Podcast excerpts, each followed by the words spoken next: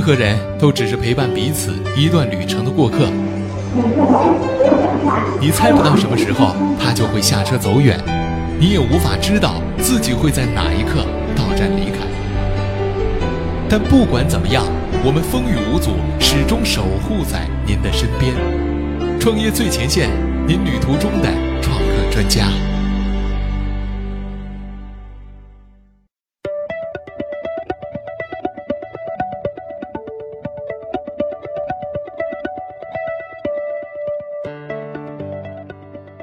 创业最前线，为梦想而生。问候各位听众朋友，大家好，欢迎大家如约做客今天的创业最前线。坐在主播台前来为您服务的，依旧是那个真诚的声音映月。今天呢，我们要和大家来一起分享的文章啊，是来自于科技最前线阿军的文章。在移动医疗领域，腾讯用唐大夫连接了什么？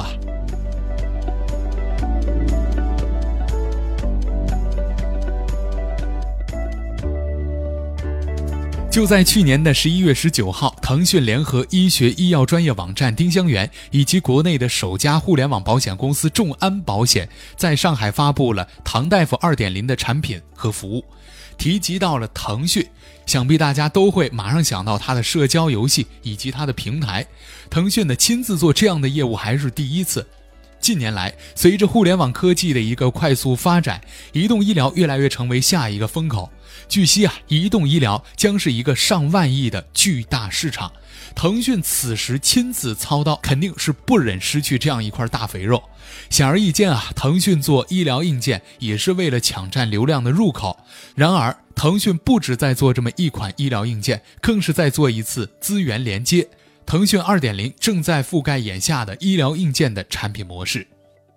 就在今年的一月份，腾讯试水医疗领域发布了唐大夫一点零。然而，唐大夫一点零呢，这个版本只是一款监血压含量的一个监测工具，并不能对于糖尿病患者提供彻底的医疗解决方案。它的数据显示啊，使用一点零的版本的这个患者呢，由于改变之前的一些不良的饮食生活习惯，他的血糖含量。不降反增，那为了让患者获得彻底的医疗服务，腾讯在不到一年的时间当中呢，推出了唐大夫二点零的一个版本。首先呢，我们先来了解一下唐大夫的这款产品硬件吧。唐大夫二点零呢，保持了上一代的产品设计，它的血压仪外观呢，初看上去非常像一个 HTC 的手机。它的底部是一个长方形的 Home 键，弧形的一个边框，手感非常的好，而且采用了高分辨率的一个大屏幕触摸屏，简易的。使用步骤，那就是大字号的一个字体设计，充分的考虑到了这个糖尿病患者的核心人群，那就是我们常说的中老年人的一个用户体验。还有它机身的白色外观设计呢，很干净，也照照顾到了糖尿病发病率递增的一个年轻人的一个人群。而且这次腾讯联合了丁香园和众安，发布了唐大夫二点零，带来了新的一个医生问诊服务和保险服务，形成一套血糖医疗体系和解决方案。下面我们再来聊一聊丁香园。可能大家对这个丁香园平台呢不是很了解。丁香园是目前国内最大的医疗医药的专业社区。和腾讯唐大夫的平台对接之后呢，糖尿病医生团队可以在后台看到用户每次监测的一个结果，时间精确到了小时。唐大夫设计总监说啊，现行的一个模式当中，医生资源是有一定浪费的。高级医生很多的时间呢都花在了普通的病例上。唐大夫的后台系统。可以筛选掉绝大部分的正常监测，医生助手会帮忙再次筛选一批，最后剩下的需要及时干预的一些病例，医生就会主动的联系病人。以前一个医生一天可以服务一百位病人，那未来可能一天可以服务五百位。总之啊，通过对医生和病人分级管理的一个模式，大大提升了医疗资源的使用效率。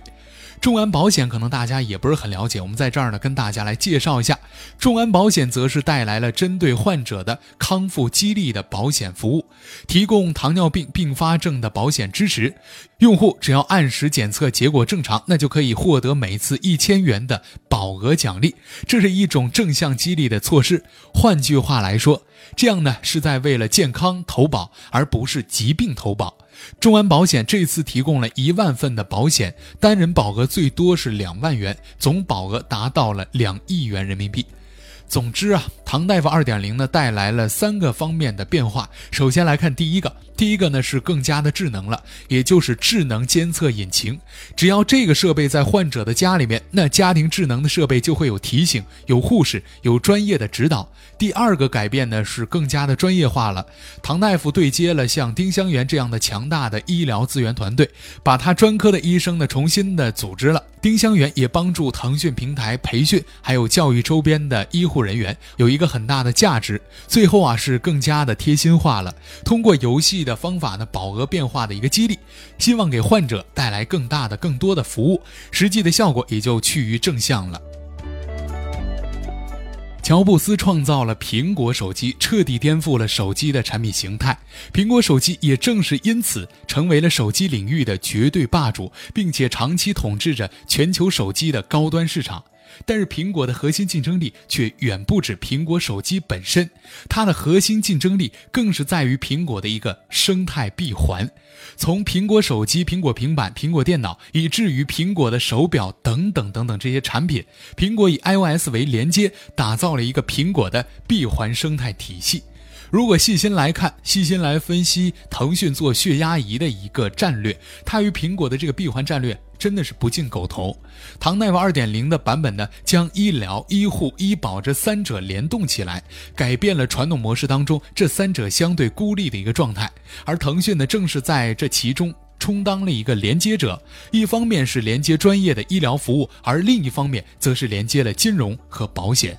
腾讯也是通过与丁香园和众安保险的合作，盘活了健康监控、病患管理和医疗研究等等多个方面的资源。医生可以获得更加精确的数据来了解患者，那患者同时也可以得到更加高效、更加高质量的健康服务。唐大夫产品负责人邱凯就和我们说到了，腾讯在贵州签到了一个贵州省慢性病管理协议，正在与贵州省的居民健康档案打通，很快就完成了十点工作。可见啊，这未来腾讯可能将打通医疗领域的更多环节，从而搭建起移动医疗的一站式服务。此外，腾讯与众安保险宣布将通过唐大夫来赠送一万份的医疗保险给用户，那么总计将达到两亿元的保费。腾讯的资源整合以及资金优势呢，将是传统的一些公司和这些创业公司无法企及的。在谈到何时做出这样的规模的这个保险服务的时候呢，唐大夫负责人邱凯就说了，其实严格意义上来说，本来保险应该在服务链的最前面。但是中国医保里面的体系跟我们对接是有困难的，商保又受到了一些挤压，所以说啊，现在会服务高端的用户，或者说是免费的咨询，让更多的人去认识到现在的医保是比较有局限性的，只有基本上保证了基础的一个需求，我们才会通过商保提供更多的服务，让用户慢慢的接受到商保，接受商保的时候呢，商保有更多的付费的需求。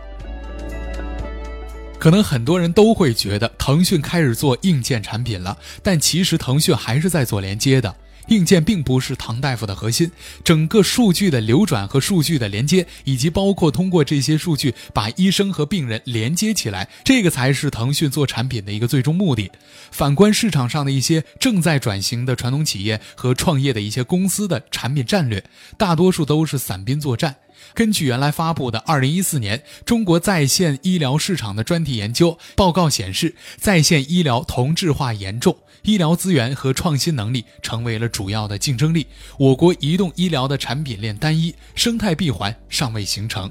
由于行业当中同质化产品的现象严重，产品门槛呢也就被拉到了一个很低的一个位置，甚至开始出现了比拼硬件成本和销售能力的趋势。但真正的核心问题却没有得到解决，就是用户用产品监测血糖之后，没有能够足够深入到后端服务去持续跟进病人的一个情况。总的来说呢，腾讯的行事风格一向是低调务实的，喜欢用小步加快步的一个方式做互联网的产品。先通过前期的一个市场调研，了解到我们大众用户啊一个需求的痛点，然后再进行产品的更新迭代，最后迎来一次爆发。这一次呢，唐大夫的血压仪也是这样的，先通过一点零的一个试水，然后再通过用户反馈来精确用户的需求痛点。所以说，二点零产品完善到一个阶段的时候，再通过影响力来结合我们的丁香园和众安保险这样的优秀的团队，最后形成一种爆发式的增长。老话说得好，上帝呀保佑早起的人。那今天的您早起工作了吗？刚刚您所听到的呢，就是我们今天的创业最前线。那如果您想在节目之外找到我们的话呢，很简单，您可以关注我们的公众微博、微信账号，实时来接收我们最新的文章推送。二零一六年，创业最前线将继续与大家一起同行。好了，感谢您的收听，我是映月，我们下期节目再见吧。